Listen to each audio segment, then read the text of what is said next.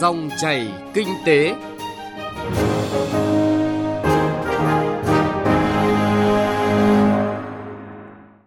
Biên tập viên Bá Toàn và anh Tú xin chào quý vị và các bạn. Rất vui được gặp lại quý vị và các bạn trong chương trình Dòng chảy kinh tế hôm nay. Chương trình có những nội dung chính sau đây.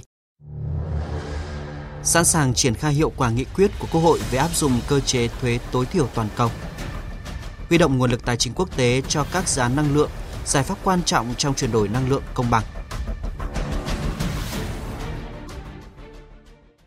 Thưa quý vị và các bạn, các nước có vốn đầu tư ra nước ngoài về cơ bản sẽ áp dụng thuế tối thiểu toàn cầu từ năm 2024 để thu thêm phần tranh lệch từ mức thuế ưu đãi thực tế so với thuế tối thiểu toàn cầu là 15%.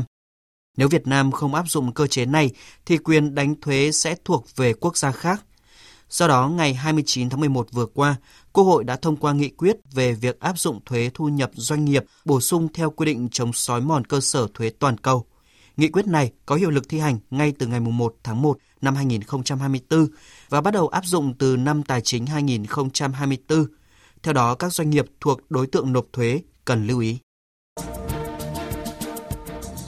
Doanh nghiệp nộp thuế theo quy định tại nghị quyết là đơn vị hợp thành của tập đoàn đa quốc gia có doanh thu trong báo cáo tài chính hợp nhất của công ty mẹ tối cao ít nhất 2 năm trong 4 năm liền kề trước năm tài chính ở mức tương đương 750 triệu euro trở lên, trừ một số trường hợp theo quy định. Thuế suất tối thiểu được quy định tại nghị quyết là 15%. Theo đó, quy định hai nội dung về việc áp dụng thuế thu nhập doanh nghiệp bổ sung là quy định bổ sung tối thiểu nội địa đạt chuẩn áp dụng cho đơn vị hợp thành hoặc tập hợp các đơn vị hợp thành của tập đoàn đa quốc gia thuộc đối tượng nộp thuế có hoạt động sản xuất kinh doanh tại Việt Nam trong năm tài chính. Quy định thứ hai là tổng hợp thu nhập chịu thuế tối thiểu áp dụng cho công ty mẹ tối cao hoặc bị sở hữu một phần hoặc trung gian tại Việt Nam là đơn vị hợp thành của tập đoàn đa quốc gia thuộc đối tượng nộp thuế, nắm giữ trực tiếp hoặc gián tiếp quyền sở hữu đơn vị hợp thành chịu thuế suất thấp tại nước ngoài theo quy định về thuế tối thiểu toàn cầu tại bất kỳ thời điểm nào trong năm tài chính. Theo quy định tại nghị quyết, doanh nghiệp nộp thuế phải kê khai tờ khai thông tin theo quy định về thuế tối thiểu toàn cầu và tờ khai thuế thu nhập doanh nghiệp bổ sung kèm theo bản thuyết minh giải trình tranh lệch do khác biệt giữa các chuẩn mực kế toán tài chính. Về thời hạn nộp tờ khai và nộp thuế, đối với quy định về thuế thu nhập doanh nghiệp bổ sung tối thiểu nội địa đạt chuẩn là 12 tháng sau ngày kết thúc năm tài chính, Đối với quy định về tổng hợp thu nhập chịu thuế tối thiểu là 18 tháng sau ngày kết thúc năm tài chính đối với năm đầu tiên mà tập đoàn thuộc đối tượng áp dụng và là 15 tháng sau ngày kết thúc năm tài chính đối với các năm tiếp theo.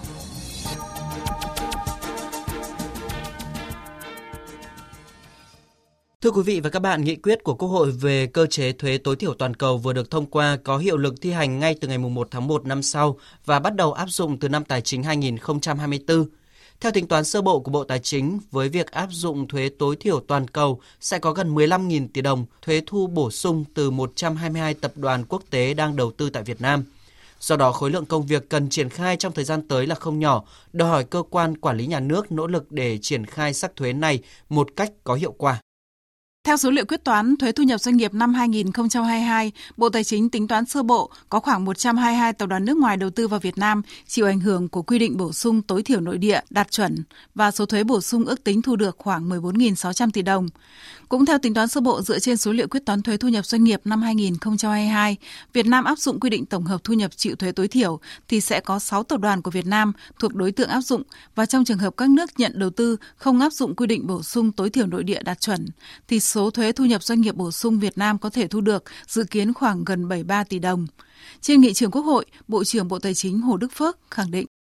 khi chúng ta ban hành cái nghị quyết về thuế tối thiểu toàn cầu là chúng ta xác định cái quyền đánh thuế của đất nước chúng ta và mang lại cái lợi ích cho đất nước. Bây giờ chúng ta đã hồi nhập sâu rộng vào nền kinh tế của thế giới thì các cái quy định của quốc tế là chúng ta phải thực hiện. Thì đấy là những cái ờ, vấn đề mà quốc tế đặt ra và chúng ta phải luôn luôn chủ động để sửa đổi quy định của pháp luật phù hợp với cái ờ, yêu cầu của quốc tế để thúc đẩy cho cái sự phát triển kinh tế của đất nước. Tại nghị quyết của Quốc hội về việc áp dụng thuế thu nhập doanh nghiệp bổ sung theo quy định chống xói mòn cơ sở thuế toàn cầu đã giao chính phủ, các bộ trong phạm vi nhiệm vụ quyền hạn của mình chịu trách nhiệm tổ chức, triển khai thực hiện các nội dung, chính sách quy định tại nghị quyết này, đồng thời khẩn trương chuẩn bị các điều kiện cần thiết để bảo đảm cho việc thực hiện nghị quyết. cần chú trọng tổ chức thực hiện các hoạt động hợp tác đa phương về trao đổi thông tin tự động phục vụ việc thu thuế tối thiểu toàn cầu, xây dựng kế hoạch, lộ trình triển khai chính thức, phân công trách nhiệm, tổ chức bộ máy, nguồn lực để kịp thời đáp ứng năng lực thực hiện cho cơ quan thuế, có biện pháp nâng cao tuân thủ tự nguyện cho doanh nghiệp nộp thuế. Lãnh đạo Bộ Tài chính cho biết đang khẩn trương triển khai xây dựng nghị định quy định chi tiết các nội dung được giao trong nghị quyết để bảo đảm đầy đủ các căn cứ pháp lý, đồng bộ, thống nhất với quy định tại nghị quyết để triển khai thực hiện. Tại một diễn đàn về ứng xử với cơ chế thuế tối thiểu toàn cầu, ông Đặng Ngọc Minh, Phó Tổng cục trưởng Tổng cục Thuế Bộ Tài chính cũng cho biết.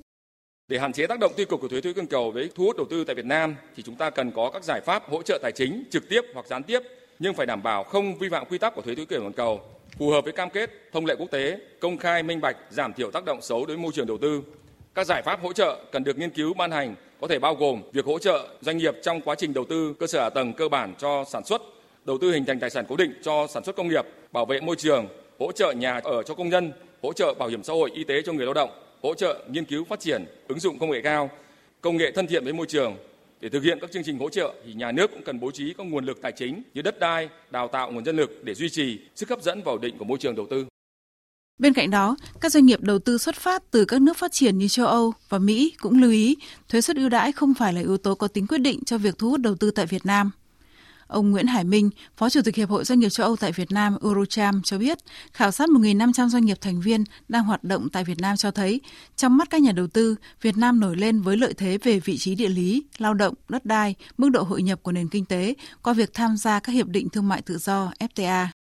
Trong những cái khảo sát này thì à, chúng tôi cũng cho rằng là những cái yếu tố cần phải cải thiện để thu hút đầu tư nước ngoài thì chúng tôi cũng có xếp hạng. Đầu tiên cũng vẫn là thủ tục hành chính, rồi đến chất lượng cơ sở hạ tầng, nguồn nhân lực, visa tăng trưởng xanh và sau đó thì mới là đến cái yếu tố về ưu đãi thuế. Và như vậy là với thuế suất ưu đãi thì là một yếu tố cũng là để cho nhà đầu tư tìm hiểu thêm khi quyết định đầu tư nhưng nó không phải là yếu tố quyết định.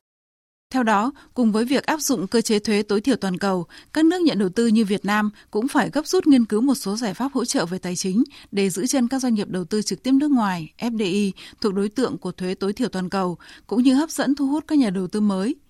Nhiều nhà đầu tư nước ngoài khuyến nghị chính phủ Việt Nam cần coi đây là cơ hội để chuyển đổi về chất lượng thu hút đầu tư thông qua các ưu đãi về hỗ trợ về chi phí như chi phí nghiên cứu và phát triển, chi phí tăng trưởng xanh, Việt Nam có thể định hướng dòng vốn đầu tư trực tiếp nước ngoài vào các lĩnh vực tăng trưởng xanh và phát triển bền vững và cũng là thích ứng với đòi hỏi xanh hóa trong sản xuất của các thị trường phát triển.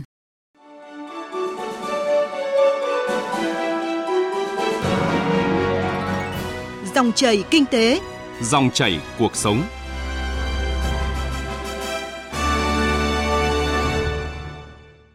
Xin chuyển sang một vấn đề kinh tế đáng chú ý khác, thưa quý vị và các bạn. Trong khuôn khổ hội nghị lần thứ 28, các bên tham gia Công ước Khung của Liên Hợp Quốc về biến đổi khí hậu COP28 đang diễn ra tại các tiểu vương quốc Ả Rập Thống Nhất từ ngày 30 tháng 11 đến ngày 12 tháng 12 năm 2023. Kế hoạch huy động nguồn lực chuyển đổi năng lượng công bằng của Việt Nam sẽ được ra mắt cùng với các hoạt động giới thiệu về nỗ lực giảm nhẹ và thích ứng, tăng trưởng xanh của Việt Nam trong thời gian qua – Kế hoạch huy động nguồn lực này là bước đầu triển khai thực hiện tuyên bố chính trị thiết lập quan hệ đối tác chuyển đổi năng lượng công bằng. Trong đó, việc huy động tài chính từ các đối tác quốc tế được xác định là nguồn lực quan trọng để hiện thực hóa mục tiêu của chuyển đổi năng lượng công bằng ZP. Phóng viên Nguyên Long thông tin.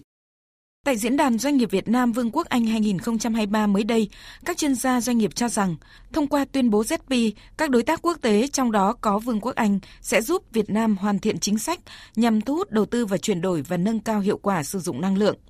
Tham tán khí hậu Đại sứ quán Vương quốc Anh tại Việt Nam Mark Jock khẳng định, từ sau tuyên bố ZP vào tháng 12 năm ngoái, Anh và Liên minh châu Âu EU đã làm việc rất tích cực với chính phủ Việt Nam về vấn đề này.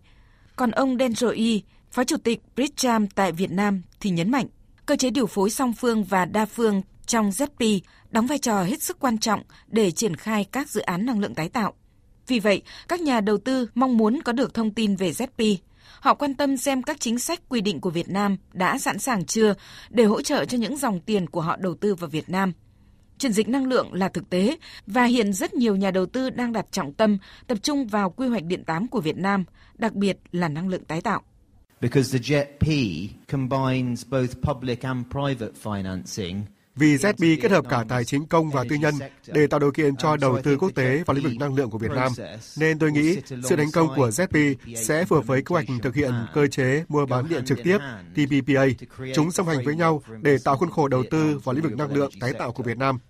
Các nhà đầu tư hiện đang mong chờ việc hoàn thiện kế hoạch thực hiện TPPA để xác định các dự án cụ thể về mặt lưới điện và liên quan đến điện gió ngoài khơi.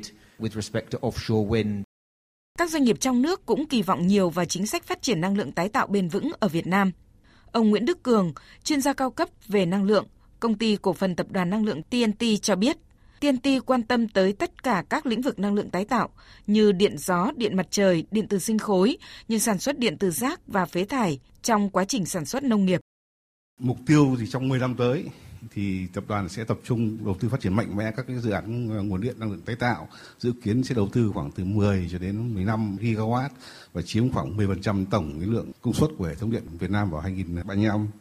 để thực hiện được cái mục tiêu này thì chúng tôi cũng đã có những bước đi cụ thể, đặc biệt nhất là ờ, tìm kiếm những cái đối tác là những doanh nghiệp năng lượng hàng đầu trên ờ, thế giới để mà hợp tác cùng đầu tư.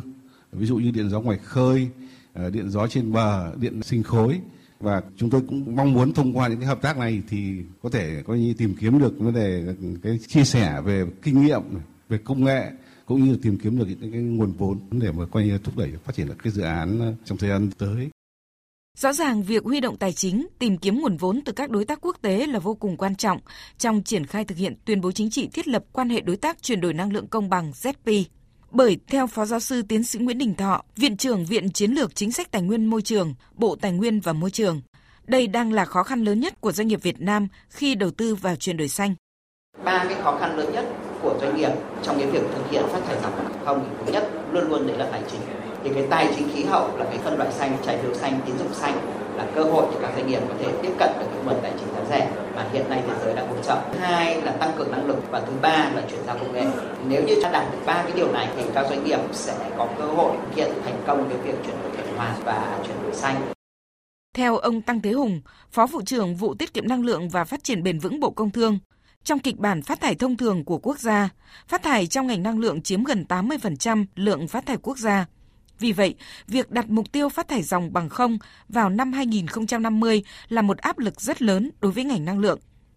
Nhấn mạnh các thay đổi lớn trong chính sách năng lượng, nhìn từ hai bản quy hoạch mới được Thủ tướng Chính phủ phê duyệt, đó là quy hoạch tổng thể năng lượng quốc gia và quy hoạch điện lực quốc gia thời kỳ 2021-2030, tầm nhìn đến năm 2050, gọi tắt là quy hoạch điện 8